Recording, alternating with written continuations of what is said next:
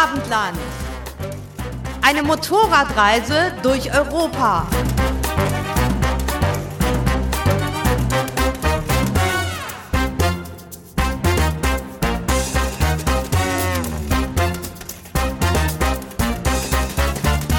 Wir sind Sonja und Claudio und wir durchqueren in den nächsten Jahren Stück für Stück den europäischen Kontinent.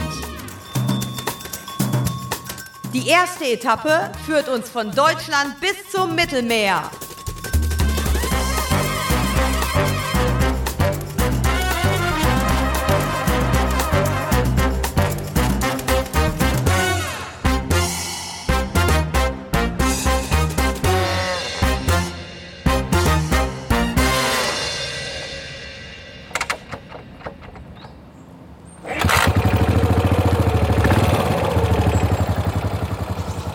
Unsere Reise durchs Abendland beginnt an einem Ort, der wunderschön ist, mitten in der Natur und gleichzeitig auch sehr, sehr gruselig.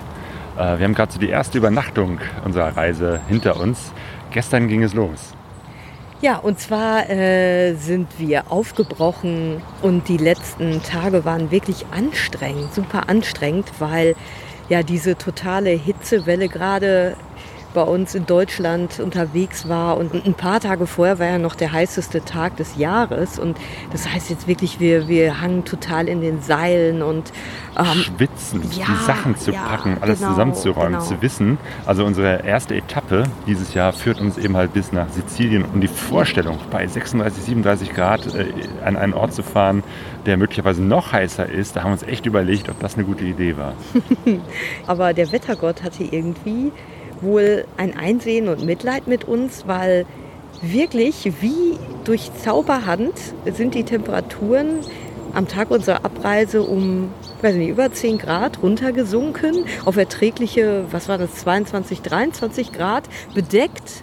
Und es hat immer wieder genieselt, aber sonst ist es so, dass ich mich als Motorradfahrer immer ähm, ja, über den Regen ärger oder sorgenvoll zum Himmel blicke. Aber gestern war es tatsächlich so, dass ich mich wirklich über diese Erfrischung gefreut habe. Ideales Motorradwetter Absolut. eigentlich. So knapp über 20 Grad. Äh, ähm, ja, nicht zu heiß, aber auch jetzt nicht zu kalt. Ähm, bis auf ein bisschen Nieselregen eigentlich trocken. Die Straße ist gut. Und wir konnten so richtig gut losrollen. Unsere beiden roten Yamaha SR Motorräder ähm, ja, haben wir noch fertig gemacht. Obwohl, ja. nee, stimmt. Am Sonntagmorgen, als ich äh, gerade noch mal eben kurz äh, zur Tankstelle fahren wollte mit deinem Motorrad, stellte ich fest, dass die Batterie leer war. Irgendwas ist ja immer an den Mopeds. Ja, klar. und zum Glück ist äh, unsere Garage an so einer ganz äh, steilen Straße, wo äh, ich mich dann einfach runterrollen lassen konnte und im zweiten Gang den Motor anschmeißen konnte. Also ja, die Batterie war irgendwie leer. Weiß ich nicht, weil ich vielleicht die letzten Tage noch ein bisschen an der Elektrik herumgeschraubt habe, noch ein äh, Kabel fürs Navi und ein Blinker war kaputt, musste noch repariert werden. Jedenfalls, die Batterie mhm. äh, ist jetzt wieder geladen und ich hoffe, dass sie im weiteren Verlauf der Reise keinen Ärger macht. Ja, genau. Und wir waren so schlau, für die erste Etappe der Reise den ersten Tag wirklich äh, kurz zu wählen, weil mhm. wie das immer so ist, natürlich äh, sind wir sehr spät erst aufgebrochen und wir haben uns nur eine kurze Strecke, nämlich einmal vom Ruhrgebiet bis in die Eifel vorgenommen, damit das nicht so stressig ist. Sonst macht man ja bei Motorradreisen, hat man sich, nimmt man sich immer vor, am Anfang irgendwie Kilometer zu machen, das mhm. Land erstmal zu verlassen, was dann äh, bedeutet, dass man total stressig äh, stundenlang auf der mhm. Autobahn rumballert und wir sind ja eh sehr langsam unterwegs mit deiner 125er, ich mit der SR 400. Mhm. Da ist eh nicht viel mehr als 100 Kilometer pro Stunde drin. Und wir sind in die Eifel gefahren zur Burg Vogelsang. Diese Burg hat eine ganz ähm, ja, besondere Geschichte und zwar wurde sie in der Nazizeit errichtet als sogenannte Ordensburg und hier sollte oder hier wurden auch quasi die neuen Führungs Kräfte des Dritten Reiches ausgebildet. Also äh, die Nazis hatten ja so einen Sinn für das Kultische und Rituale und für, für so verquere, ähm, ja, wie soll man das sagen, Ideologien. Ja, dazu passte auch diese Ritter- und Ordenssymbolik und diese sogenannten Ordensjunker waren halt die Auszubildenden, die hier in den ersten Jahren eigentlich schon direkt nach der Machtübernahme zu Führungskräften ausgebildet wurden. Und, die haben ja. sich aber auch wirklich einen richtig schönen Ort Ja. rausgesucht. Das Ja. ist nämlich an so, einer, äh, an so einem Hang. Und wenn man hier oben auf dieser Burg ist, dann, äh, oder auf diesen äh, Teilen dieser Eine Gebäude sind Anlage überall, oben. ja genau, ist eher so eine Anlage mit verschiedenen Gebäuden. Ähm, da sind immer so, so Balkone und Plateaus. Man schaut runter in ein Tal.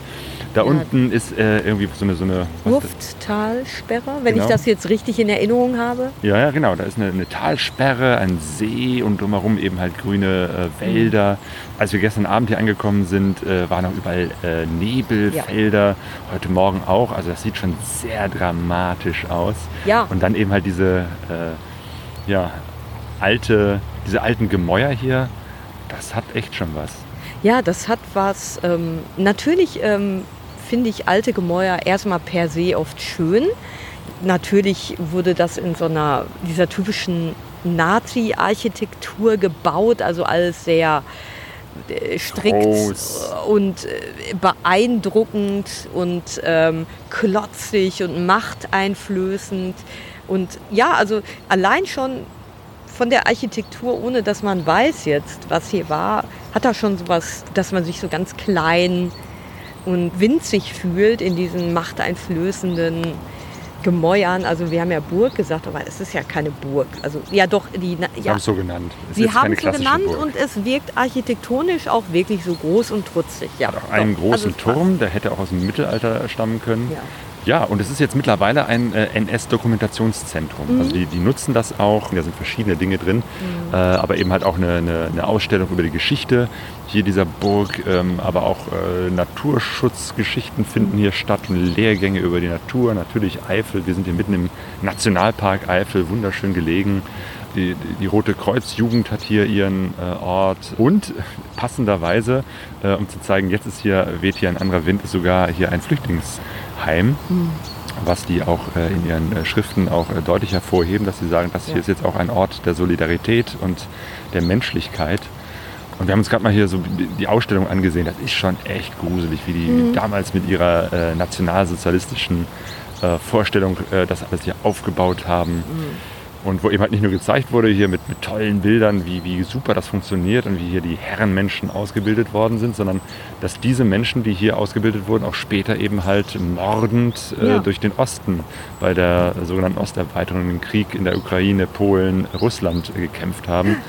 Also hier wurden Menschen ausgebildet zum Morden. Das ist schon Genau. echt schlimm. Ja, das hat schon was Gruseliges und ähm, ich finde halt, das passt aber auch, ich schlage jetzt mal einen kleinen Bogen, so ein bisschen zum Thema unserer Reise. Also Claudio, das war ja so ein bisschen deine Idee zu sagen, Abenteuer Abendland, also dass wir durch Europa fahren, so ein bisschen an die Ränder Europas, ähm, mit der Motivation auch zu sehen, wir merken ja gerade, dass unheimlich viel politisch passiert, dass ähm, wir so einen Rechtsruck haben in Deutschland, in einigen europäischen Ländern, dass mit der Haltung, mit der öffentlichen Haltung gegenüber Flüchtlingen und dass da so eine Verschiebung gerade stattfindet, wie wir das wahrnehmen, in Richtung, ja, soll man das wirklich recht? Menschenfeindlichkeit, Ja, das ist, glaube ich, ja. ein, ein wichtiger Punkt. Ja. Deswegen passt dieser Ort hier eigentlich auch dazu. Das war Als wirklich Staat, ein, ein. Hort der Menschenfeindlichkeit hier.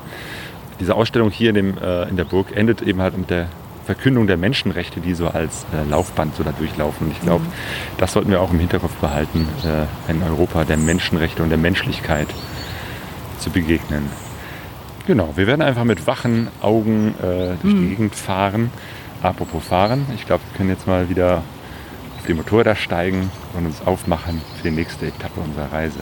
Heute ist ähm, wieder ideales Reisewetter. Also heute ist es sonnig, aber trotzdem sehr angenehm. Es weht ein Windchen. Gut, wir sind jetzt natürlich in der Eifel, im Nationalpark. Da ist es ja immer auch, wie gesagt, ein bisschen kühler und frischer als in der City.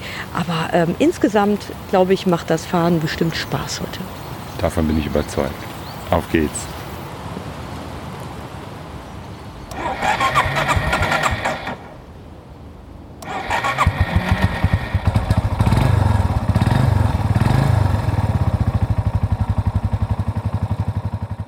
Wir sind mittlerweile in Biel in der Schweiz angelangt und sind hier über eine wunderschöne Strecke hergekommen.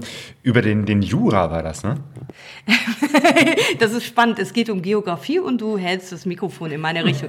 Ja, ich glaube, wir sind sogar durchs Jura gefahren, genau über so einen ganz kleinen Grenzübergang, ganz idyllisch mit so einem alten, alten Grenzpostenhaus. äh, Von Frankreich ja, in die Schweiz? Richtig, genau. Und es sind auch über so eine wunderbare, ich weiß nicht, äh, ob man das Canyon nennt, aber wir sind durch so ein so einen kleinen gewundenen eine Schlucht. eine Schlucht durch eine Schlucht gefahren mit Wasserfall und ähm, vor uns war wirklich, wir wollten das ja mit der Helmkamera filmen und vor uns war wirklich ein Goldwing-Fahrer, der mich wirklich ähm, übertrumpft hat im Langsamfahren.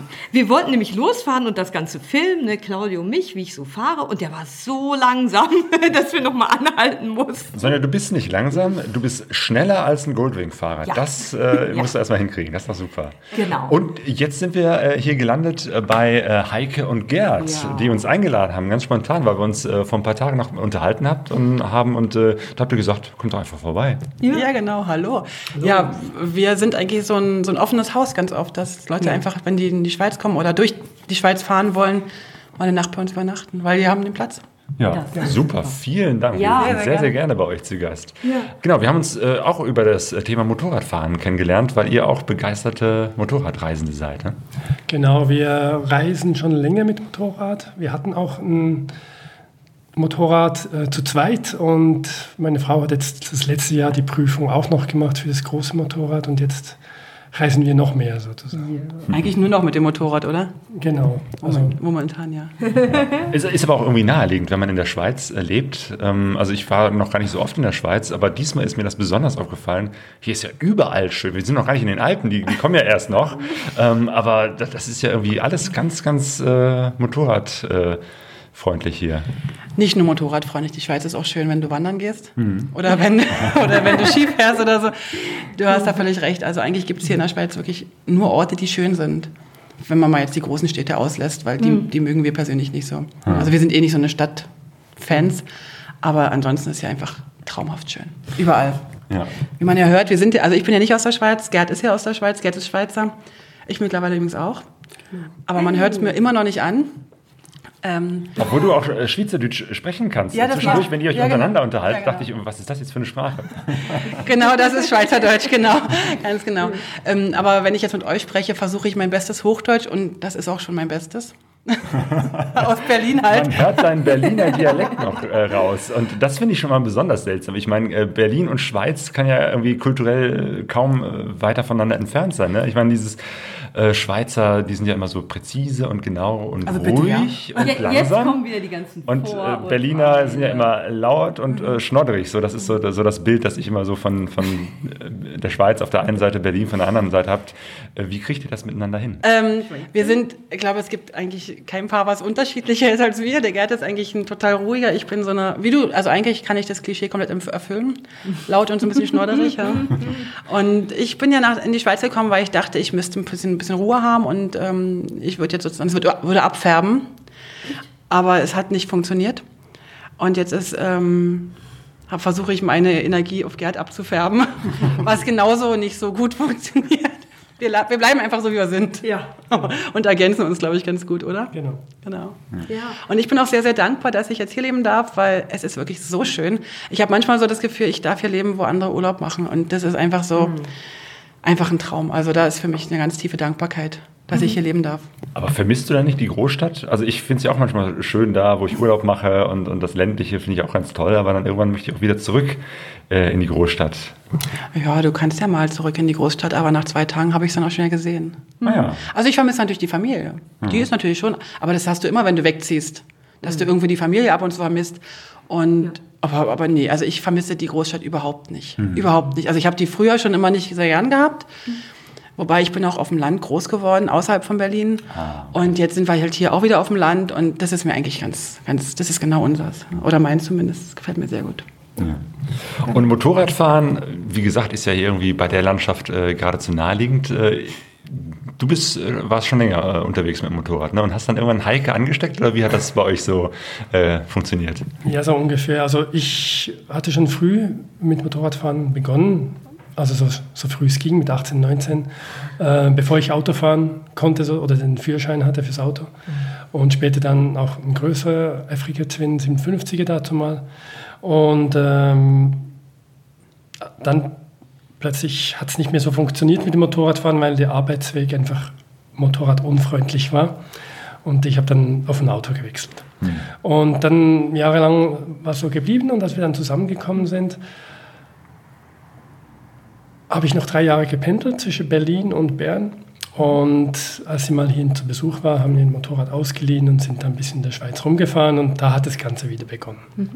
Ja, und, äh, und dass sie dann hierher gezogen ist, äh, war das auch noch eine Zeit lang gedauert, bis wir dann, unser Sohn aus der Schule kam, da haben wir dann ein Motorrad gekauft, weil sie doch die große Prüfung machen wollte und in dieser Zeit sind wir dann schon wieder nach Frankreich und Spanien gefahren und haben ja. natürlich auch in der Schweiz viele Touren gemacht, mehr oder weniger alle, alle Pässe so ein bisschen befahren. Und wir sind ja hier wirklich eine halbe Stunde bis eine Stunde weg und dann bist du schon in den Hügeln, in den richtigen Alpen. Und, äh in den Hügeln, meint er, meinst, mit den Hügeln meinst du die Alpen? Genau. mhm, alles klar. Schweizer Perspektive. Genau. Das ist, wenn, wenn ihr Moped zu einem richtigen Motorrad sagt, sagt der Gerhard halt Hügel zu den Bergen, alles klar. Uiuiui, was sagst du dann erst zu den Hügeln in der, im Ruhrgebiet? Das ist dann gar nicht vorhanden. Ne? Und wir sind jetzt noch äh, weiter, machen uns gleich auf den Weg äh, weiter Richtung Süden, weiter Richtung Italien. Ja. Und Gerhard, du hattest uns noch ein paar gute Tipps auf den Weg gegeben, äh, wie man das so ein bisschen abkürzen kann. Wir hatten uns ja den Simplon-Pass äh, rausgesucht, um über die Alpen zu fahren. Und du sagtest, da gibt es noch einen anderen Berg, da kann man irgendwie äh, durchfahren. durchfahren. Genau, ja, also ein Kantesteg auf den Autoverlad, der dauert nur ungefähr 20 Minuten. Dann ist man dann über die, durch die ersten Alpen durch und dann zwischen den beiden äh, Alpensträngen im Wallis und dort kann man dann schön über den Simplon fahren, zum Beispiel Richtung ja. Italien. Ja. Ja. Wobei es eigentlich ein bisschen schade ist, dass ihr den ersten Alpenpass, also die erste Alpenhügelkette, also Hügel, wie wir ja gerade gelernt haben, äh, verpasst. Also das sind auch wunderschöne Pässe und wir sind ja jetzt hier im August, also auch da wäre natürlich schön drüber zu fahren. Aber manchmal, wenn man nach Sizilien will, muss man halt auch mal ein bisschen auf die Zeit gucken. Und der Autoverlad ist echt nochmal ein Abenteuer. Ja, genau. Also mhm. Autoverlad, äh, bei uns sagt man Autoreisezug, wobei Reise ist eigentlich Quatsch, weil das ist ja wirklich nur eine halbe Stunde. Ich wusste genau. gar nicht, dass so ein ganz kurzes Stückchen da man das Motorrad verladen kann und dadurch mhm. mit dem Zug durch den Berg hindurchfährt. Genau. Da sind sogar ganz viele Pendler, die das jeden Tag machen. Mhm. Also du fährst wirklich mit dem Auto so rauf wie auf einer Fähre sozusagen, bleibst im Auto sitzen und die Motorradfahrer natürlich nicht. Die fahren halt mit dem Motorrad in, in so einen kleinen Waggon rein das sind ein, paar, sind ein paar Sitze. Und dann bindet ihr die Motorräder äh, fest in dem Waggon. Da sind so Bänder, die sind vorbereitet. Und dann fährt man da die 20 Minuten oder halbe, weiß nicht, 20 ja, Minuten etwa, fährst du durch und am Ende knipperst du dein Motorrad wieder ab und fährst aus diesem Waggon wieder raus. Und dann bist du drüben, bist du sozusagen einmal durch, durch den Berg gefahren. Ich stelle mir das so vor wie bei der S-Bahn, wo man sein Fahrrad äh, hinstellt und sich daneben hinsetzt. Ich bin mal sehr gespannt, wie das dann real aussieht. Äh, da erleben wir auch noch was. Was ganz spannend ist, also das ist ja auch wieder so eine Sache, wenn man es das erste Mal gemacht hat, ne? du fährst sozusagen über den gesamten Autozug also wo noch keine Autos sind, fährst du erstmal durch, weil der Waggon für die Motorräder ist ganz, ganz vorne, am, ganz vorne ja. oder ganz hinten, je nachdem von wo man halt dann kommt. Und dann fährt man durch den ganzen durch und dann steigt man da ein und das ist also ein ganz spannender Moment, weil das rappelt und scheppert wie verrückt. Es über, passiert überhaupt nichts, aber, aber so es scheppert so. Akustik, ja, genau. Es ist schon, schon, schon ein kleines Abenteuer. Also mhm. Also ich habe das beim ersten, ich habe das ganz oft gemacht mit Gerd, weil Gerd ja mal gefahren ist und ich habe hinten drauf gesessen und habe es genossen. Mhm. Als ich das erste Mal selber gefahren bin, hatte ich dann Respekt. Mhm. Aber es war am Ende nichts, aber es war toll. okay, das steht dann heute bei uns auf dem äh, Plan Abenteuer Autoverlag. Genau, aber jetzt erstmal Dankeschön euch beiden für eure Gastfreundschaft, dass ihr uns aufgenommen habt für diese Nacht und dass wir euch jetzt endlich mal persönlich kennenlernen durften. Ja, vielen Dank und äh, ich wünsche, oder ich glaube wir beide, ne, wünschen euch alles Gute jetzt, sei es jetzt für, die, für den Wochenendtrip, den ihr jetzt macht, als auch für eure große Reise Genau, ganz herzlichen Dank euch beiden. Ja, vielen Dank, dass ihr Bitte, gekommen seid und sehr gern geschehen. Immer wieder gerne.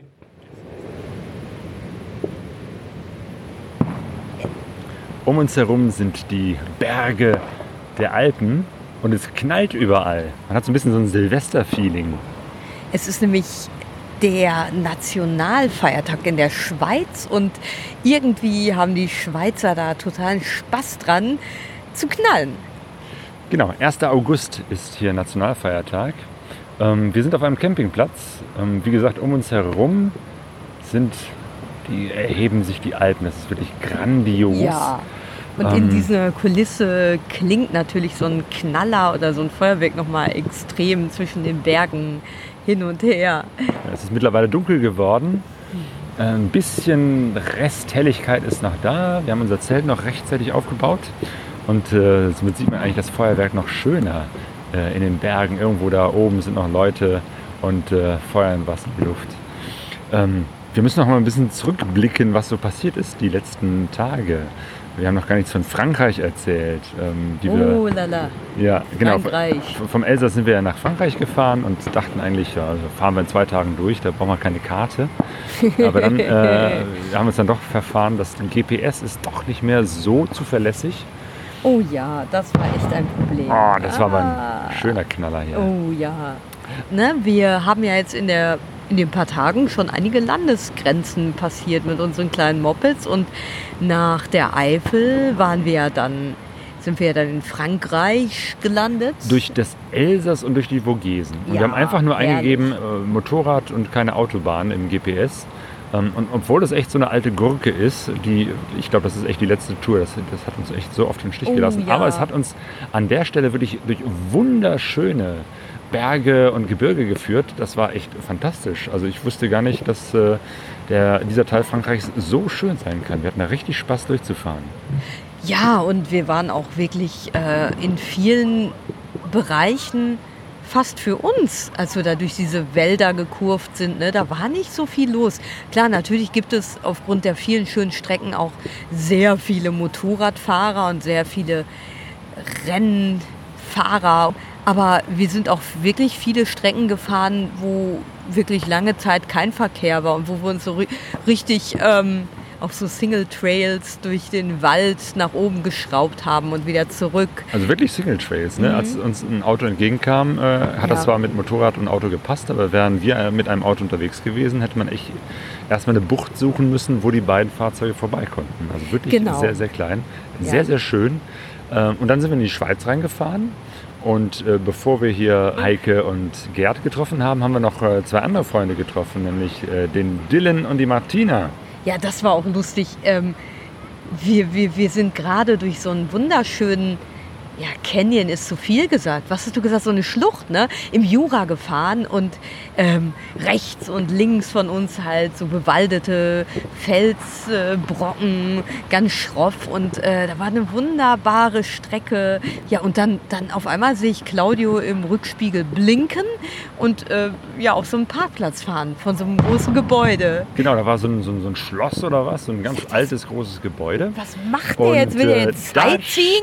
Da stand eben halt der weiße Bulli von Martina und Dylan. Ich habe ihn sofort erkannt, weil er eben halt so ein weißer Bulli mit so äh, knallbunten äh, Handabdrücken äh, Was ist. du alles siehst, während ich mich aufs Fahren konzentriere. Wahnsinn. Ja, man muss auch die Umgebung wahrnehmen, Ja. gerade wenn man in so einer schönen Ecke wie wir unterwegs sind. Und ja, das war echt total witzig. Wir haben überhaupt nicht äh, damit gerechnet. Ich meine, ich wusste, dass die beiden Schweizer sind, aber die Ja. sind ja eben halt viel in der Welt unterwegs und wir haben uns jetzt auch nicht verabredet, sondern irgendwie zufällig gesehen, Mensch, die sind da. Und die haben sich genauso gewundert, als äh, wir denen Hallo gesagt Genau, haben. weil wir haben jetzt erstmal, da war so eine riesen Parkanlage und dann ging es da so in so in diese Kirche oder in dieses äh, die Klosteranlage oder was auch immer das war rein und dann haben wir erstmal uns umgeschaut und äh, ja, und, und irgendwie öffnete sich da eine Tür und dann kamen die beiden raus und haben uns dann äh, gleich auf einen Kaffee eingeladen äh, in ihr Heim, weil die haben ja ihr Heim immer dabei. Die haben ja einen umgebauten Bus ähm, als ja als mobilen wohnen Wohnsitz. und zwar die wohnen dauerhaft. da. Genau, und die haben das richtig schön eingerichtet und maßgeschneidert, alles, was sie brauchen, da eingebaut. Ja, das war echt schön. Einfach, ähm, ja, und dann ging es weiter zu Heike und Gerd nach Seedorf, genau. Genau, und heute Mittag haben wir uns von den beiden äh, verabschiedet und sind dann wieder losgebraust. Die haben uns noch ein paar Tipps gegeben, Ja. wie wir jetzt über die Alpen Richtung Italien kommen. Aber ganz haben wir es nicht geschafft. Wir Ja. haben wieder mal zu viel Zeit vertrödelt und uns wieder verfahren. Und äh, deswegen sind wir jetzt nur äh, ja, mitten im Gebirge, mitten äh, in, de, in den Alpen, auf diesem kleinen Campingplatz. Genau, und zwar auf dem Weg ähm, zum Simplon-Pass ähm, in Brick oder bei Brick, so heißt der Ort. Und wir haben jetzt gedacht, bevor wir jetzt so in die Dämmerung reinfahren, suchen wir uns lieber hier in den Bergen einen Campingplatz.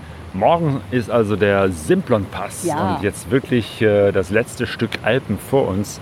Da bin ich mal gespannt, denn ähm, wie wird das sein, mit unseren kleinen Mopeds Oh ja. da durchzuknattern? Also es ist so, ich habe ja jetzt schon äh, in den Vogesen oder ich meine, wir sind ja äh, in der Eifel auch, wir sind ja jetzt nicht ähm, wenig Berg, Berge gefahren in den letzten Stimmt, die Tagen. letzten Tage hatten wir so viele Berge, rauf und runter, Haarnadelkurven, äh, Ja, Kurvenstrecken. wunderbar. Äh, ich dachte, das beginnt erst in den Alpen, aber eigentlich äh, war das schon ab dem Nein. zweiten Tag hier äh, traumhafte Motorradstrecke. Der- die ganze Tour hier. Die letzten, wie viele Tage sind wir eigentlich schon unterwegs? Ähm, Ich habe kein Zeitgefühl, aber das ist doch ein gutes... so? Claudio, lass es sein. Das Egal. ist doch ein gutes Zeichen für Entspannung, wenn man gar nicht mehr weiß, wie viele Tage man unterwegs ist. Aber ähm, habe ich schon gemerkt, ähm, bei so bestimmten Steigungen, dass einfach da mit meiner 125er schon die Leistung so ein bisschen ähm, im Argen liegt manchmal. Also wenn ich jetzt so einen steilen Berg hochfahre und nicht rechtzeitig runtergeschaltet habe, dann habe ich schon gemerkt, wie so im Laufe der Zeit so das Tacho runterwandert von 80, 75, 70, 65, 60 und einfach da nicht so viel Leistung ist wie bei den Sportflitzern, die mich dann mal eben überholt haben. Nein, aber abgesehen davon, also viel versuche ich halt durch eine äh, gute Schaltung ähm, ähm, wettzumachen. Und da werde ich auch Gott sei Dank besser. Also manchmal verschalte ich mich noch und bin in der Kurve bergab noch zu schnell oder schalte beim Berg nicht früh genug runter. Aber ich kriege das schon viel besser hin und dadurch kann ich schon noch oft auch so einen Schwung ja, nutzen. Und ja, aber man merkt einfach, dieses Moped ist schon nicht wirklich dafür gebaut, um Berge hochzukraxeln. Also es ist, äh, wie hat das Heike, sie hat das in einem anderen Zusammenhang gesagt, aber ich nutze es nicht so artgerecht, das Motorrad. Aber ich glaube, am Ende seines äh, Motorradlebens wird es sehr erfreut darüber sein. Ich freue mich jetzt gleich, mich hier äh, ins Zelt zu verkriechen, Ja. in den Schlafsack einzurollen. Ähm, ich äh, schlafe echt viel mehr als sonst. Ich Äh, auch. Das ist tatsächlich ein, auch ein Erholungsfaktor. Ja. Also locker acht Stunden, manchmal noch länger. Ja. Das ist toll. Das ist wirklich eine sehr, sehr schöne Reise. Viel Motorradfahren und viel Entspannung. Genau, viel Motorrad, viel Entspannung, viel Schlaf. Und äh, ich glaube jetzt so dieses Rauschen des Wassers im Hintergrund in Verbindung mit diesem Bollern des äh, Feuerwerks in den Bergen. Ich kann mir gut vorstellen, dass wir dabei gut einschlafen.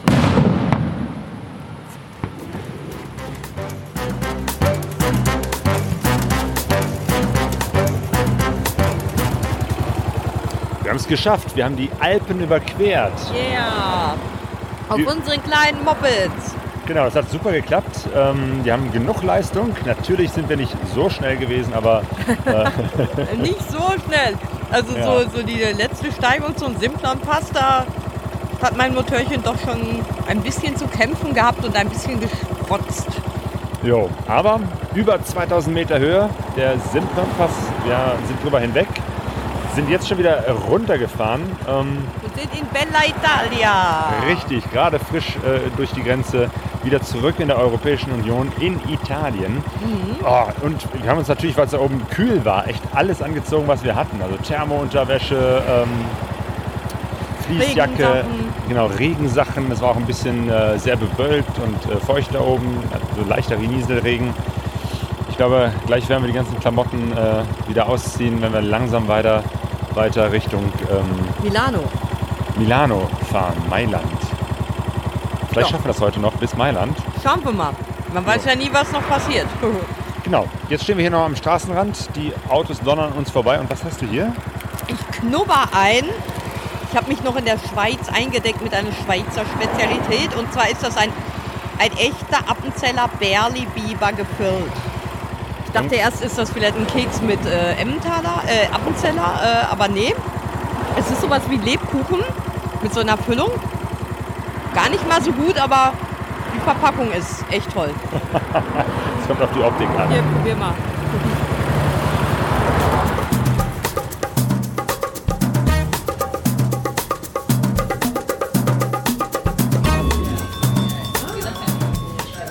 Normalerweise meiden wir ja auf unseren Reisen so große Städte.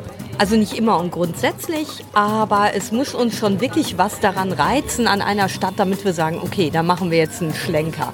Und jetzt war es so auf unserer Planung in Italien, hatte Claudio gesagt, wir müssen unbedingt nach Mailand. Warum?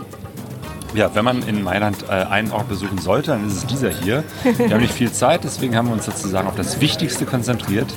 Wir sind im Deus Café in Milano. Ja, Deus Ex Machina, das sind diese australischen Motorradschrauber, die so einen ganzen ähm, Lifestyle daraus gemacht haben, ähm, Motorräder umzubauen, äh, zu surfen, Fahrräder zu basteln. Ähm, und das hier ist wirklich ja, so das absolute Hipster-Zentrum, könnte man sagen. Ein Café, ein Laden, es gibt hier sogar einen ähm, Barbershop, also ein, hm. ein, man kann sich hier den, den Bart ja, äh, stylen lassen. Du kannst das machen, Claudio. Ja, und eindeutig schon Männer dominiert. Also jetzt ist es so, dass der Claudio viel mehr Kleidungsauswahl hat als ich, aber ich gönne ihm das mal. Genau, Mailand ist doch die Stadt der Mode. Eben. Vielleicht äh, gucke ich mir noch gleich, dass ich einen Deos-T-Shirt mir kaufe. Genau, wir haben standesgemäß äh, jetzt einen Burger gegessen und sitzen hier in so einem wunderschönen Innenhof. Alles ist wirklich sehr stylisch, so mit, mit, mit, mit an den Wänden ist ein Moped gemalt mit dem Logo. Und äh, ja, es laufen ja auch unheimlich viele Leute rum mit Tattoos und da, ja, so halt so coole Leute. Ne? Also es ist wirklich sehr nett, sehr schick.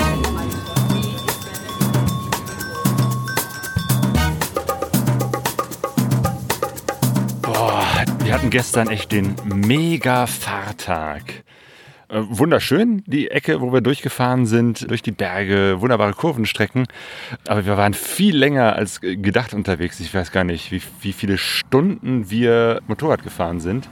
Und wir haben entdeckt, dass es in Italien auch ein Bermuda-Dreieck gibt und da sind wir drin gelandet. Und zwar sind wir von Milano rausgefahren und es war halt in der Ebene dann auch bullenheiß, richtig, mittags. Ja, und dann hat unser Navi uns wieder Probleme bereitet, weil irgendwie hat es dauernd abgebrochen, Route neu berechnen und wir sind im Kreis gefahren und wir sind schon fast wahnsinnig geworden irgendwann hat das Navi sich dann doch zusammengerissen, weil es nicht auf den Boden geschmissen werden wollte.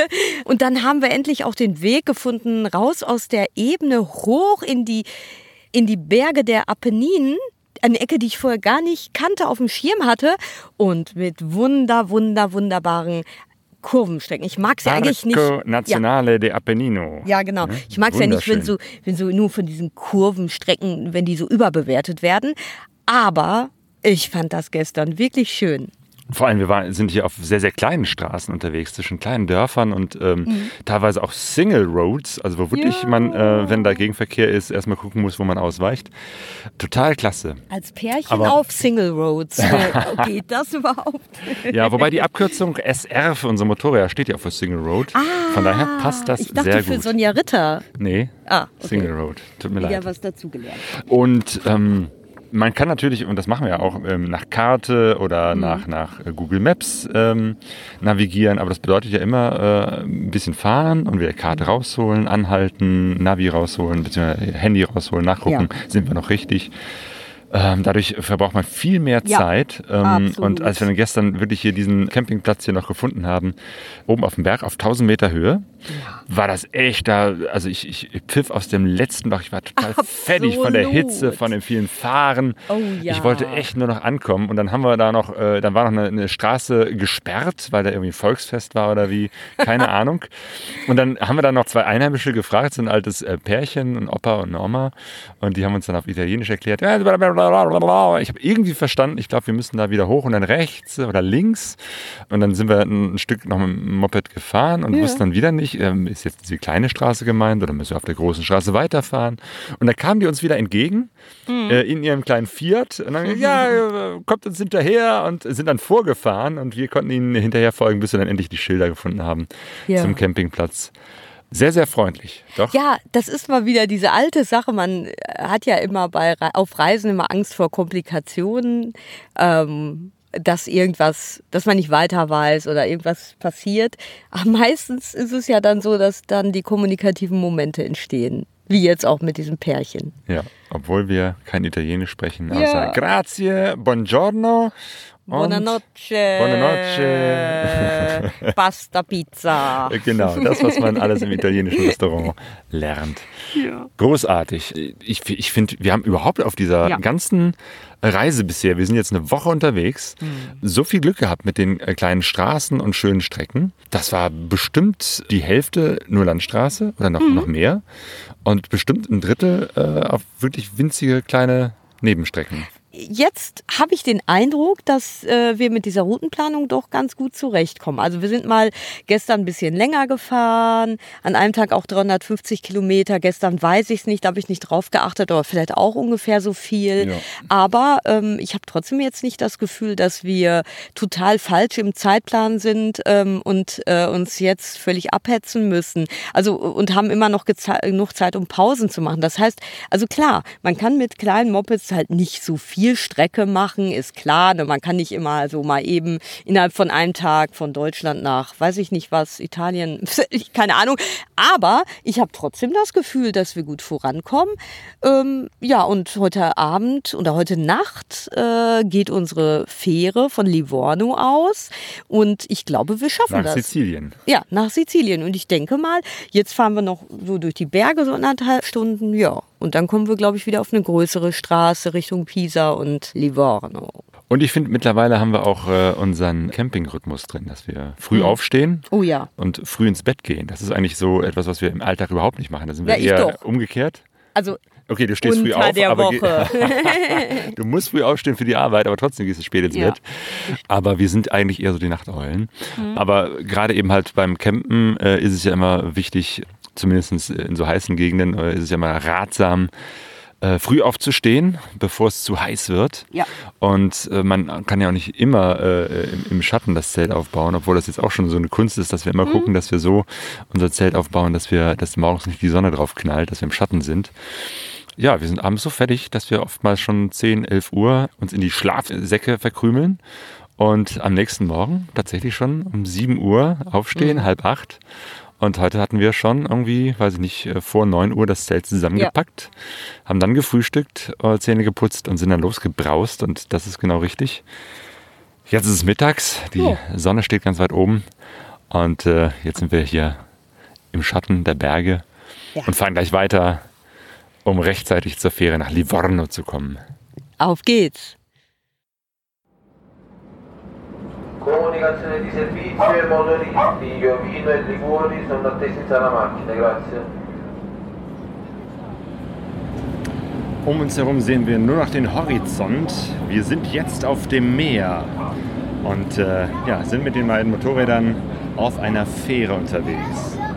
Ja, und das schon eigentlich seit fast, naja, wie lange? 15 Stunden oder so, 16 Stunden. Wir haben gestern Nacht um halb zwölf die Fähre von Livorno genommen. Eigentlich hatten wir ja so einen ziemlich entspannten Reisetag eingeplant, weil wir ja am letzten Vortag vor der Reise sehr viele Kilometer gemacht hatten. Und das fing auch so an. Wir sind aus den Bergen wieder runtergefahren ins Tal und das war eine wunderschöne, gemütliche Kurvenstrecke. Ja, und dann aber, als wir ähm, zwei Stunden, nee, ich glaube, ich weiß gar nicht mehr, am Nachmittag dann in Livorno ankamen, wollten wir mal eben was zu essen suchen. Wir haben stundenlang irgendwie uns in dieser Stadt verfahren. Das war der Wahnsinn. Ja. Zwischendurch haben wir gesagt, komm, wir fahren mal eben zum Hafen, gucken schon mal, wo das ist. Aber auch das war total schwierig. Ah, das äh, GPS hat uns wieder einen Streich gespielt. Ja. Auf jeden Fall äh, ist es nicht schön, in einer großen Stadt stundenlang einfach nur äh, durch diesen ähm, Verkehr äh, durchzukurven mit den Mopeds. Genau, weil alle Geschäfte irgendwie zu hatten oder Restaurants und ähm, ja, und es war super heiß und ähm, Also am Ende haben wir es dann noch geschafft, äh, pünktlich an der Fähre zu sein, da wo man dann eincheckt, wo man mit dem Motorrad äh, zwischen LKWs und Autos äh, reinfährt. aber es war nicht einfach zu finden. Also es war nicht so gut ausgeschildert. Wir wurden auch mehrmals irgendwie hin und her geschickt und äh, im Bauch des Schiffes war es dann so heiß, als wir da abgestiegen sind. Äh, lief uns beim Zusammenpacken der Sachen äh, für diesen Tag auf der Fähre wirklich der Schweiß am Körper herunter. Genau, man muss ja überlegen, was nimmt man mit, was lässt man da. Wir hatten zum Glück äh, hier Schlafplätze mitgebucht, äh, aber trotzdem braucht man ja irgendwie Zahnbürste etc. Und jetzt sind wir 19 Stunden unterwegs mit dieser Fähre entlang der Westküste von Italien und äh, werden gleich in zwei Stunden ungefähr ankommen in äh, Palermo in Sizilien.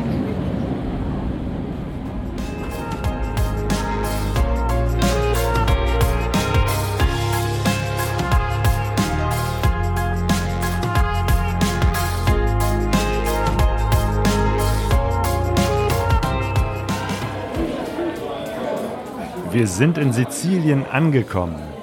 Yeah. Gestern mit der Fähre in Palermo im Hafen reingefahren, unsere Motorräder geschnappt und äh, losgebraust durch die Nacht. Wir sind jetzt ziemlich spät angekommen.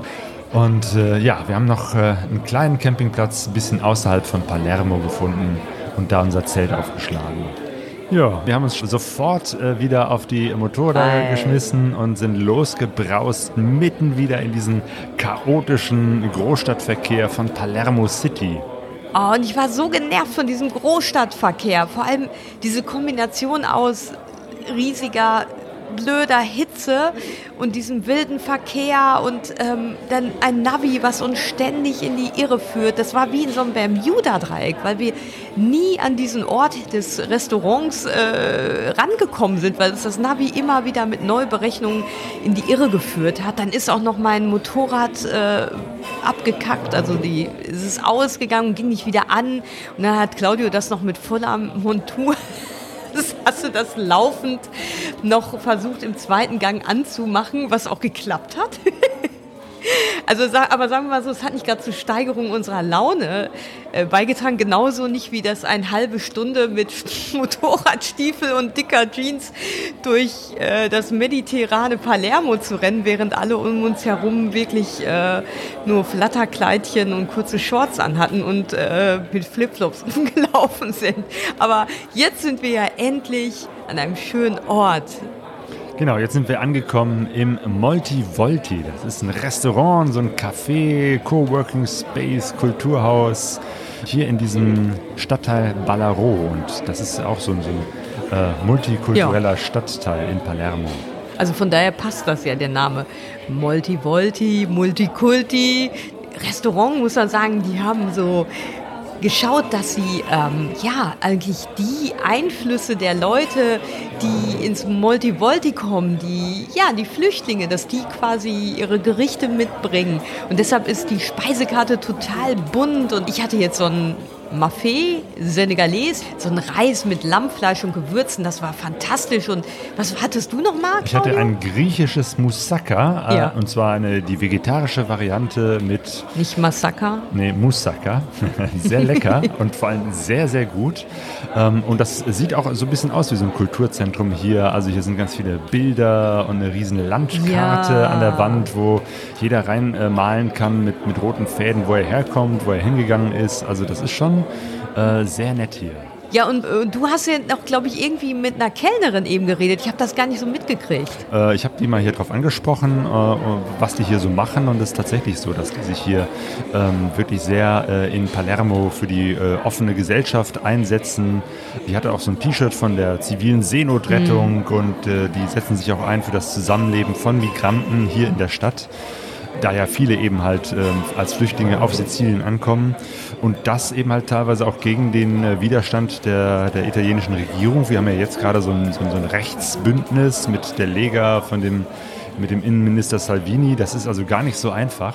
Ja, ähm, ja, weil die dann natürlich auch, ähm, ne, da werden Gelder gestrichen und Unterstützung irgendwie, äh, die schon existierte, abgesagt. Und das ist schon recht bitter. Ja, aber die machen so ihr Ding hier äh, im Multivolti und äh, hier steht auch ganz groß das Motto des Hauses No Borders, keine Grenzen. Ja, und dann haben die äh, Mitarbeiter teilweise einen tollen Spruch auf Italienisch äh, auf dem T-Shirt, ungefähr so sinngemäß, meine Heimat ist dort, wo ich meinen Fuß äh, hinstelle. So kann man das übersetzen, Claudio? So ungefähr. Und das passt natürlich. Und dieser Stadtteil Ballaro ist wirklich äh, sehr, sehr spannend und den werden wir jetzt noch etwas näher kennenlernen.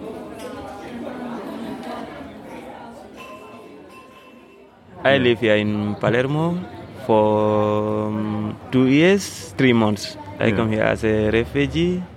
Über das Multi-Volti lernen wir Malik kennen, einen jungen Mann aus Gambia, der vor zwei Jahren als Flüchtling auf Sizilien landete.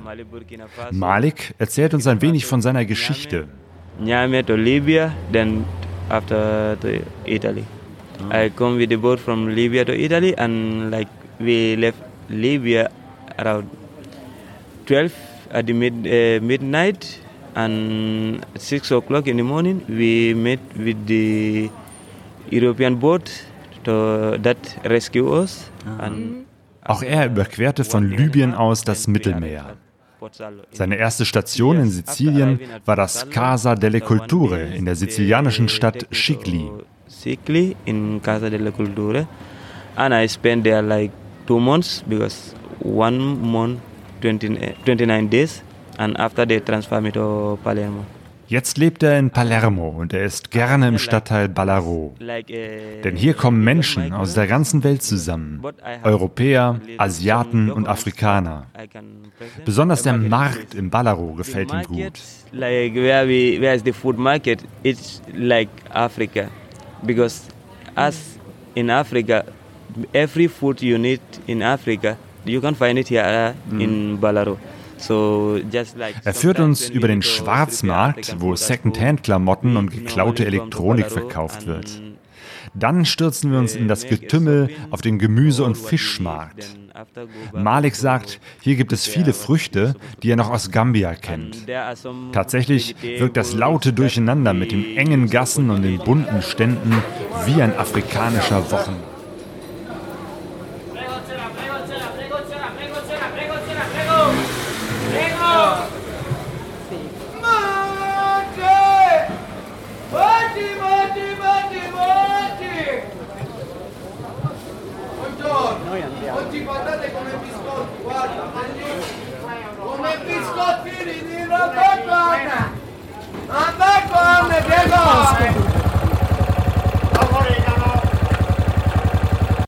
Ach du Scheiße.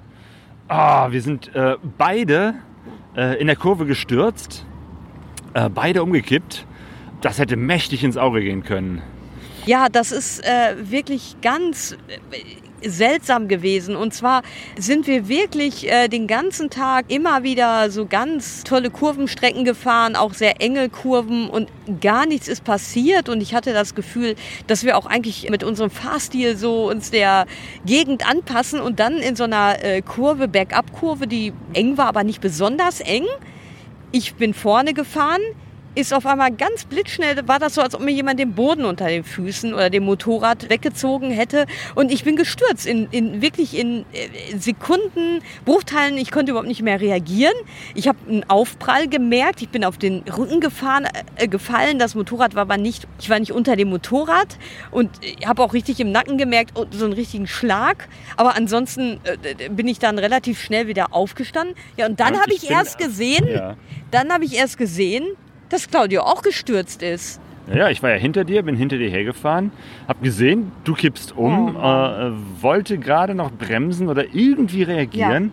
Ähm, und da bin ich zack auch umgekippt. Ähm, also ich habe noch nicht mal irgendwie überbremst oder so. Ich Hm. Ja. meine, ist immer schwierig im Nachhinein zu sagen, was ist da passiert.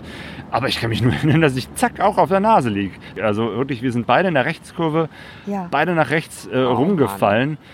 Und zum Glück war das irgendwie so wieder völlig in der Pampa, irgendwo Ja. auf, ein- auf so einer Landstraße, wo nichts los war. Weil es das- kam uns, mh. äh, ja, also es war zum Glück keiner hinter uns, der in Eben, uns genau. reingefahren ist. Weil wir die- lagen da wirklich in der Mitte der Kurve. Ja, weil die Italiener, die fahren wirklich sehr mit sehr engem Körperkontakt, könnte man sagen. Also die fahren sehr eng drauf und ähm, diese Stelle war sehr uneinsichtig. Da war so hohes Gras und ey, wenn da jemand hinter uns gewesen wäre, der wäre voll in volle Kanone in uns reingeknallt. Also da haben wir wirklich Boah, also wirklich, wirklich, ähm, so schlimm das ist, äh, totale Schutzengel gehabt, ne? Ja, und Ja. vor uns kam dann uns jemand Ja. Mhm. entgegen. Ich meine, gut, bis dahin war ich dann schon aufgestanden, habe mich aufgerappelt, habe den erstmal zugewunken, damit er merkt, okay, hier stimmt was nicht, er muss Mhm. anhalten, bevor der irgendwo reinfährt. Und der hat uns dann auch ganz schnell geholfen, die beiden Motorräder äh, aufzustellen und an den Rand zu schieben. Puh, ich bin richtig so ein, so, so ein paar Zentimeter auch äh, über den äh, Asphalt geschlittert. ja. Aber zum Glück ist nichts passiert. Also auch ich, ein bisschen was äh, an der Hüfte habe ich jetzt so, so, so einen leichten Schmerz, aber es ist weder, weder äh, mir noch dem Motorrad was passiert. Ähm, Ja. Ähm, sogar die, ich meine, zum Glück fahren wir die ganze Zeit in diesen scheiß Das, Motorradklamotten, das wo wollte viel ich, zu heiß genau, ist. Claudio, das wollte ich gerade sagen. Ich habe jetzt so die letzten Tage wirklich immer wieder geflucht, weil es ist hier äh, äh, permanent, äh, also wir sind jetzt ein paar Tage ähm, auf Sizilien, ich weiß nicht, vier, drei, vier Tage und vorher äh, auf der Fähre war es auch heiß und vorher in, in dem oberen Teil von, äh, also eigentlich seit wir äh, fast die Alpen überquert haben, ist es hier einfach permanent über 30 Grad, 36 Grad, tierisch heiß. Und natürlich sind wir fast die einzigen Doofen, die mit langen Hosen und dicken Stiefeln und Jacken rumfahren. Und wie oft habe ich die äh, Italiener beneidet, die so mit Flipflops und kurzer Hose fahren. Aber in diesem Moment habe ich gedacht, diese ganze Scheiß-Schwitzerei hatte einen Sinn. Ja, weil die, weiß ich nicht, 20, 30 Zentimeter, die wir über den Boden äh, geschlittert sind, über den Asphalt, das hätte ganz üble Echt. Schürfwunden bedeutet. Ähm, aber da Ja. haben uns unsere Kleidung und unsere. Protektoren ähm, doch ganz gut. Ähm, Ja, Vorbehütet. ja und dann, dann war so dieser erste Schock irgendwie, die erste Schockwelle äh, ähm, bei mir äh, überstanden. Das heißt, ich war aufgestanden, Claudio, äh, die Motorräder waren am Rand. Ja, und dann kam dieses böse Erwachen, also aus der Ferne, ich war dachte alles jetzt in erstmal, das Ordnung. ist das Ende der Reise, weil ne, Ja. erstmal weiß man gar nicht, äh, lebt der andere noch, ist alles klar, Oh Gott, oh Knochenbruch Gott, oh oder Gott. so. Ja, hätte ja wirklich sein können. Also ich meine, äh, ich weiß nicht, waren wir mit 30 km/h unterwegs oder so. Das war nicht sehr schnell. Nee. Das war aber nicht sehr ne, irgendwie schnell. dieses mal eben so Ja, runterknallen, auf den Boden aufknallen, das ist schon irgendwie, macht man nicht gerne. Ja, aber dann, wie gesagt, als wir das irgendwie wahrgenommen haben, dass es uns gut geht, ähm, habe ich dann festgestellt, oh Scheiße, an meinem Motorrad fehlt jetzt ein ganz, ganz essentielles Teil. Und zwar mein Bremshebel war fast ganz abgebrochen. Also nicht nur, was mir ja schon mal passiert ist, wenn man so beim Rangieren das Moped fallen lässt, dass diese obere Kugel so abbricht. Ja, nee, nee, also es war wirklich, dieser Bremshebel ist fast bis ganz an den Anfang gebrochen. Ähm, ich konnte eigentlich gar nicht richtig bremsen. So. Und äh, jetzt dachten wir so, oh scheiße, wir sind hier mitten in der Pampa, irgendwie anderthalb Stunden laut Navi ähm, von unserem äh, Ort, ähm, wo wir übernachten wollten. Ey, wie, wie können wir jetzt überhaupt fahren? Wir haben, genau, und das zweite war, dass wir beide wahrgenommen haben, dass wir ähm, schiefe, krumme Gabeln haben. Lenker, Lenker, also ja. Genau, wir fuhren beide immer so mit leichten Rechtseinschlag. Ja, Die. Gabeln haben sich verzogen Ja. bei dem Sturz. Ja, und beide. Ich, ja, beide. Und ich muss sagen, wir sind ja immer so Dokumentationsfreaks. So, eigentlich hätte man ja Fotos machen müssen, wie wir auf dem Boden liegen. In diesem Fall war es wirklich so, dass ähm, ich mich so dann auf mein Motorrad gesetzt habe und wirklich sofort dieses Bedürfnis hatte, auszuprobieren, ob ich jetzt mit diesem abgebrochenen Bremshebel überhaupt fahren kann. Aber es, es, es war natürlich schon so ein Gefühl von, oh je, jetzt könnte ähm, ein Fahren nicht möglich sein. Weil, äh, also ich hatte dann natürlich, wie das ist, nach so Stürzen erstmal Schwierigkeiten, das Motorrad anzumachen. Das hat auch am Anfang ganz rappelig und, und dumpf geklungen. Irgendwann ist mir das dann gelungen, Gott sei Dank. Ja, und dann bin ich halt vorsichtig losgefahren und habe halt gemerkt, ähm, ich kann tatsächlich mit dieser, diese, diese Handbremse hat eigentlich so gut wie überhaupt keine Wirkung jetzt mehr, keine Funktion. Also äh, wenn man ganz, ganz feste diesen, diesen Stümmel, Stummel zusammengedrückt hat, dann, dann war da eine gewisse kleine homöopathische äh, Bremskraft, aber äh, nicht wirklich viel. Und das war jetzt für mich so ein, ich hatte echt Schiss, weil ich dachte, Mensch, mit der Hinterradbremse ist ja immer doof zu bremsen. Und bei dem Verkehr und in Kreisverkehren, ähm, äh, ah, wie soll das überhaupt gehen? Langsam fahren. Ja. Ja. Aber nach diesem Schock ähm, sind wir auch erstmal äh, ganz langsam Ja. weitergekrochen und äh, haben uns dann noch die ein, zwei Stunden bis zur nächsten Stadt. Ähm, Genau. Ach nee, genau. Wir haben Wir dann haben- geguckt, was ist denn überhaupt die nächstgrößere Stadt, wo Eben. es überhaupt irgendwie so etwas wie eine Motorradwerkstatt geben könnte. Genau, weil wir wollten nämlich zu einem kleinen Örtchen und dachten, oh Gott, das kann natürlich sein, jetzt ist Freitagnachmittag, irgendwie 4 Uhr oder so, 3 Uhr. Wenn wir in eineinhalb Stunden, zwei Stunden irgendwo ankommen, hat dann in diesem kleinen Örtchen noch irgendwas äh, geöffnet und dann sind wir halt in die nächstgrößere Stadt. Ragusa. Ragusa, sagen wir mal, anfangs geschlichen. Dann wurden wir, wurden wir peu à peu ein bisschen mutiger wieder. Ähm, aber dann sind wir da angekommen um kurz vor fünf. Ne?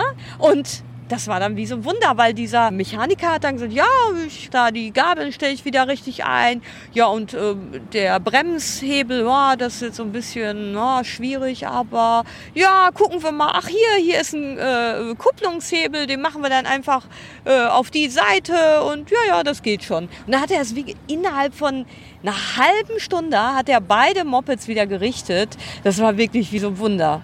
Jo, das war echt super unkompliziert und leicht ja. und locker. Jetzt hast du eben halt einen äh, Kupplungshebel falsch rum als Bremshebel, aber es funktioniert. Es funktioniert. Und wir können unsere Reise fortsetzen. Ah, das ist eben ja. halt äh, die gute Nachricht. Wir haben jetzt nur den Schock in den Knochen, mhm. ein paar Schmerzen noch, aber äh, nichts Schlimmes aber und können, endlich, können einfach genau. weiterfahren. Ich bin einfach dankbar, dass, dass ähm, wirklich wir so davon gekommen sind. Dann haben wir noch den Campingplatz äh, gefunden, direkt ja. am Strand, zu dem wir hin wollten. Und haben unser Zelt aufgebaut. In Nebenher Sam mussten wir auch noch. Sampieri. Sampieri, genau. Bei wir sind jetzt ins, in der Südküste von äh, Sizilien. Ja. Sampieri ist ein ganz kleiner Ort mhm. mit einem schönen äh, Campingplatz. Stellten fest, dass wir auch noch unser Zelt flicken mussten. Das Zelt war kaputter als die Motorräder. Aber das muss ich noch mal kurz sagen. Es waren wirklich die beiden Tage des Bruches. Ja, also am Tag vorher ist uns eine ähm, Linse kaputt gegangen. Stimmt, das Objektiv und zwar das, das, das wir ja, am meisten nutzen, das, das 18 bis 55 mm Objektiv äh, ist kaputt gegangen. Mhm. Genau, dann wie gesagt ähm, gestern äh, einmal die Motorräder, die dann äh, beschädigt wurden und dann noch äh, ja ist uns äh, von der Zeltstange eben so ein Stück rausgebrochen und das mussten wir auch noch flicken. Aber irgendwie haben wir das MacGyver-mäßig ganz gut hingekriegt. Mit einem Hering als Schiene oh, haben wir das äh, geschient ja, ja, ja, und geklebt und jetzt steht unser Zelt. Ah, und zum Abschluss des Tages wurden wir noch eingeladen oh, äh, von den äh, Nachbarn, die da da waren so zwei Wohnwagenleute, auch Italiener, die uns, äh, auch Sizilianer. Aus Catania. Genau, man, man, kommt ja irgendwie sehr schnell über die Motorräder ins Gespräch, obwohl wir wenig äh, oder so gut wie kein Italienisch sprechen. Ja. Die auch äh, kein Englisch, kein Deutsch, aber irgendwie, ne, wo fahrt ihr hin, wo kommt ihr her und das mhm. macht ihr mit dem Motorrädern ja. und bla und so. Und dann ja. haben uns diese älteren Herrschaften da noch äh, zu sich eingeladen. Ja. Dann haben wir noch äh, spätabends Krabben und Salat. Oliven. Oliven. Wein wurde uns Wein angeboten und, und Bier. Bier oh, mit den Damen und Herren da sehr, sehr nett. Ja. Das war ein schöner Abschluss eines doch etwas aufregenden Tages. Und jetzt sitzen wir hier am Meer das ist wirklich ganz toll. Wir sitzen hier wirklich so auf so Steinen und blicken auf die untergehende Sonne. Ein Fischerboot, so richtig wie so Postkarten, schon fast so kitschig, um es auszuhalten. Dann äh, krümmt sich so diese kleine Stadt so äh, um diese Küstenlinie. Am Strand ist noch Halligalli. Die Autos, Motorräder fahren an uns vorbei. Es ist einfach jetzt, wo die Sonne untergeht wird es auf einmal angenehm hier und der Wind bläst. Und äh, jetzt denke ich so, warum kann es nicht die ganze Zeit so sein?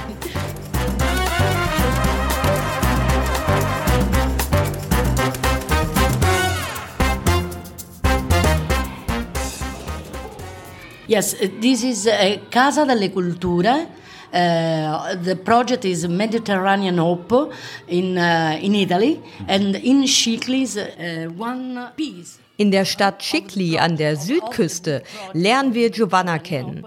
Die energische Sizilianerin leitet das Casa delle Culture, ein Kultur- und Wohnhaus für Flüchtlinge, die übers Mittelmeer nach Italien kamen.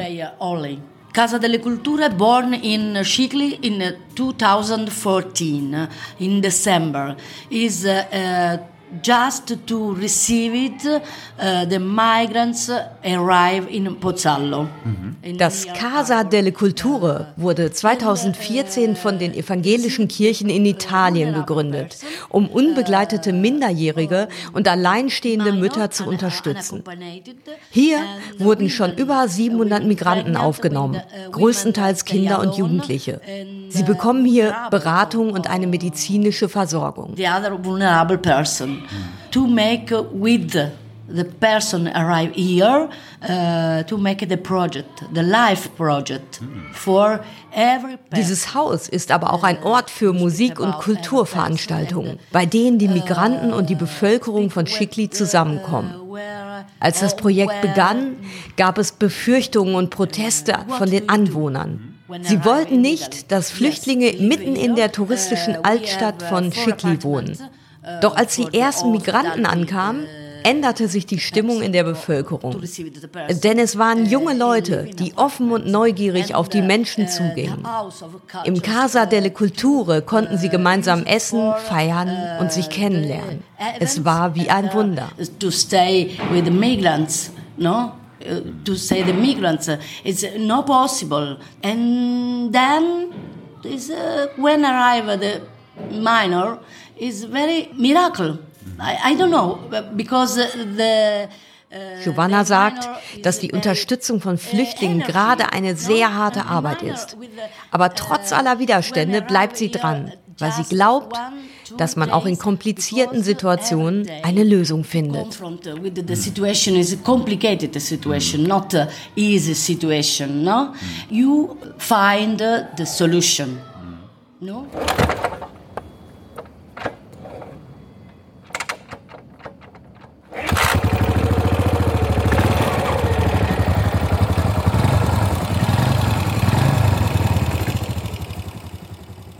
Ah, ist das herrlich. Wir machen hier gerade am Meer ein ausgiebiges Fußbad. Wir stecken schon seit bestimmt 20 Minuten mit unseren Füßen im Wasser und haben gar keine Lust hier rauszugehen, weil es ist so wunderschön erfrischend. Oh, herrlich. Ja, die Tage sind hier einfach viel zu heiß äh, und wir suchen immer nur den Schatten. Und jetzt haben wir hier direkt äh, an, am Mittelmeer so eine kleine gefunden, wo eben halt schon ziemlich früh der Schatten ist. Hier ist es kühl und wir kühlen unsere Füße im, Meerwasser. Ja, also es ist wirklich so, dass ähm, es erst ab 7 Uhr abends eigentlich so richtig erträglich wird, durch die Hitze zu gehen, die dann so langsam nachlässt. Vorher wirklich ähm, macht das überhaupt keinen Spaß, also uns zumindest nicht. Und wenn wir uns so umgeschaut haben auf den Campingplatz, dann waren wir nicht die Einzigen. Ja, wir, wir entdecken hier äh, nochmal was, was wir auf Reisen äh, eigentlich nicht so bisher so entdeckt haben ähm, und womit ich hier zumindest nicht gerechnet habe ähm, und du wahrscheinlich auch nicht. Ne? Und zwar ist es ja so, dass wir auf unseren meisten Reisen immer ja eigentlich permanent unterwegs sind. Wir sind ja so in der Regel ja, so der Durchschnitt ist ja meistens ein bis zwei Nächte an einem Campingplatz, an einem Ort und dann geht es weiter. Jetzt ist es so, dass die Hitze gerade unser Lehrmeister in Meditation, in, in, in Faulsein ist, weil wir es heute tatsächlich geschafft haben, das muss man wirklich mit Ausrufezeichen sagen, den ganzen Tag äh, in dem Café zu sitzen und uns nur von dem wandernden Schattenfeld ins andere zu bewegen. Und jetzt um 20 nach 6 oder jetzt mittlerweile 7 Uhr haben wir uns dann endlich rausgewagt und den langen, langen, beschwerlichen Weg, ich nicht, 10 Minuten zum Meer zu laufen. Ja, wir lernen den Müßiggang. Ja, das ist echt Neue sonst, Erfahrung. Genau, das ist echt Abenteuer sonst nicht so, äh, und nicht so unser Ding sonst, ne? Ja. Ja. Abhängen. Abhängen und die Füße im Wasser abkühlen.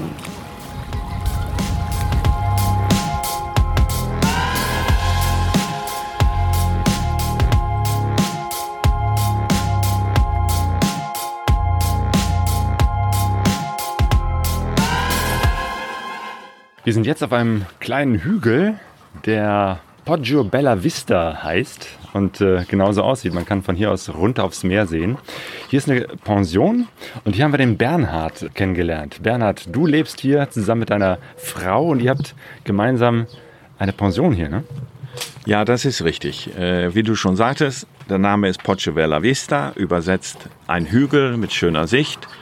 Und wir sind jetzt etwa 16 Jahre hier auf Sizilien.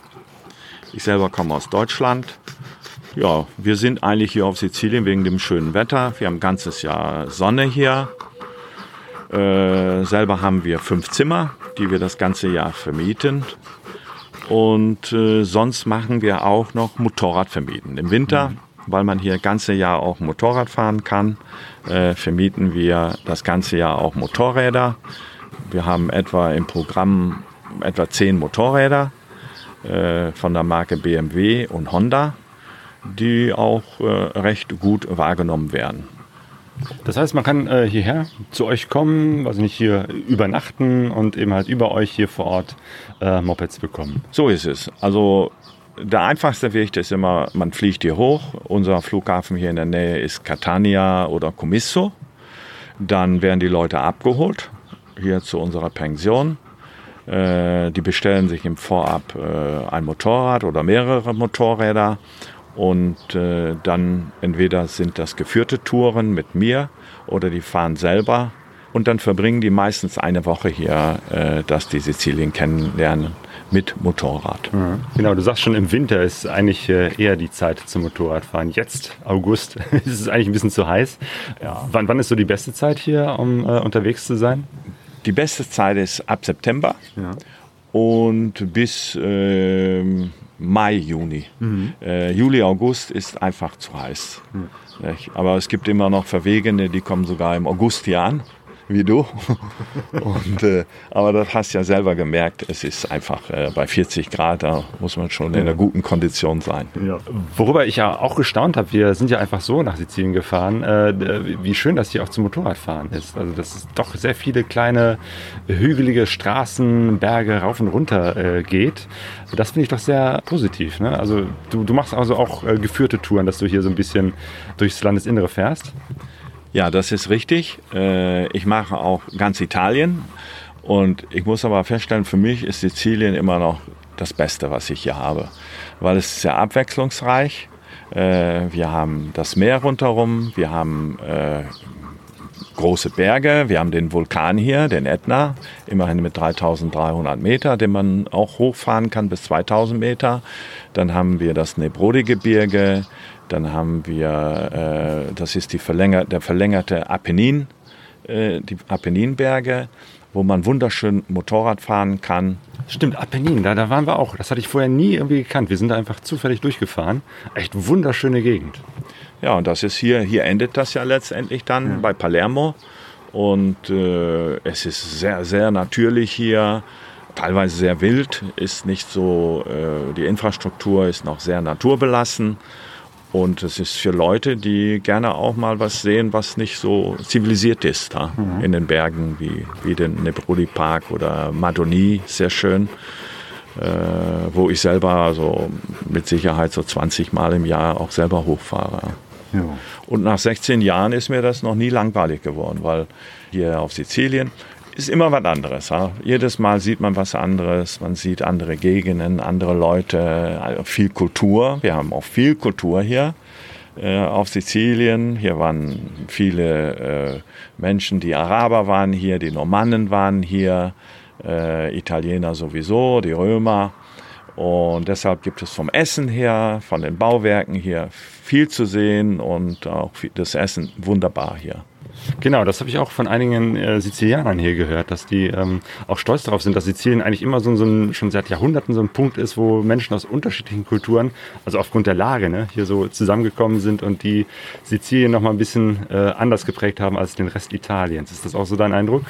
Ja, man sieht es äh, an den Menschen schon. Äh, man kann die wirklich erkennen, ob die aus dem, von dem griechischen Einschlag sind, von dem arabischen Einschlag oder Normannen. Die sieht man, alle diese drei Versionen sieht man hier auf Sizilien. Und dann sieht man das natürlich äh, an der Küche. Die Küche ist äh, sehr verschieden gegenüber Italien. Wir haben wirklich eine sizilianische Küche, wo man eben feststellt, arabischen Einschlag, griechischen Einschlag. Und sehr lecker, sehr natürlich auch. Wir haben ja viele Gärten äh, mit Gemüse hier. Hier wird viel Gemüse angebaut und viel Obst. Und so sieht letztendlich auch die Küche hier aus. Kulturmäßig, wir haben viele äh, Kulturdenkmäler hier, wie die Tempel, griechischen Tempel. Das sind die größten außerhalb Griechenlands. Wir haben hier Türme aus der Normannenzeit. Wir haben hier ähm, Villa Casale zum Beispiel. Das ist ein sehr großes äh, Mosaikwerk aus, aus der Römerzeit vor 2000 Jahren, wo man erkennen kann, wie die hier vor 2000 Jahren hier auf Sizilien gelebt haben.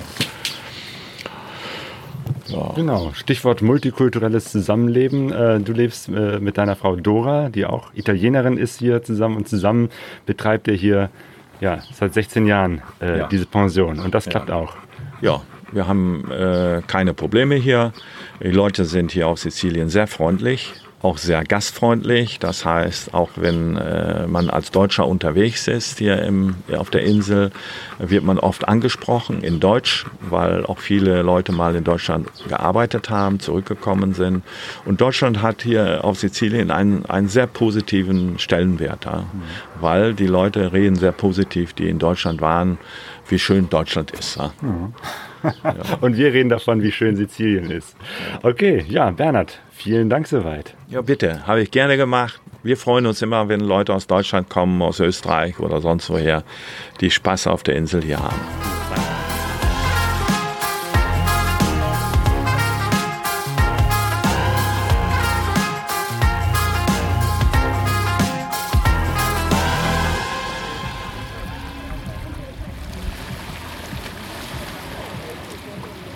Morgen, Abendland. Es ist früh, die Sonne ist gerade erst aufgegangen und wir stehen ein letztes Mal an der südlichsten Spitze von Sizilien und halten unsere Füße ins Mittelmeer. Hier endet die erste Etappe unserer Reise durchs Abendland. Ich bin schon ein bisschen nachdenklich, denn hier ist einerseits dieser wunderschöne Strand und andererseits ist das Mittelmeer auch die große Herausforderung für Europa. Auf jeden Fall blicken wir zurück auf eine großartige Reise durch einen sehr schönen Teil des Abendlandes. Von der Eifel über Frankreich, die Schweiz, die Alpen, Norditalien bis Sizilien sind wir richtig tolle Strecken gefahren. Wir haben unterschiedliche Orte gesehen und super spannende Menschen kennengelernt. Ja, und unsere kleinen roten Motorräder, die haben tapfer durchgehalten und auch den Sturz gut überlebt. Jetzt werden sie eingemottet bevor die Reise dann im nächsten Jahr weitergeht. Wir genießen jetzt erst einmal die letzten Stunden hier und sagen Ciao und gute Reise.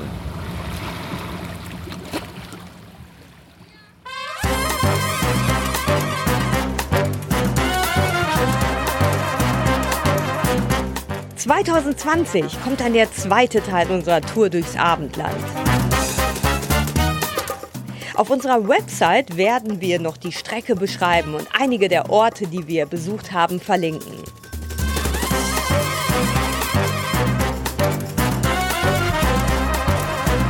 Ihr findet uns unter pegasoreise.de.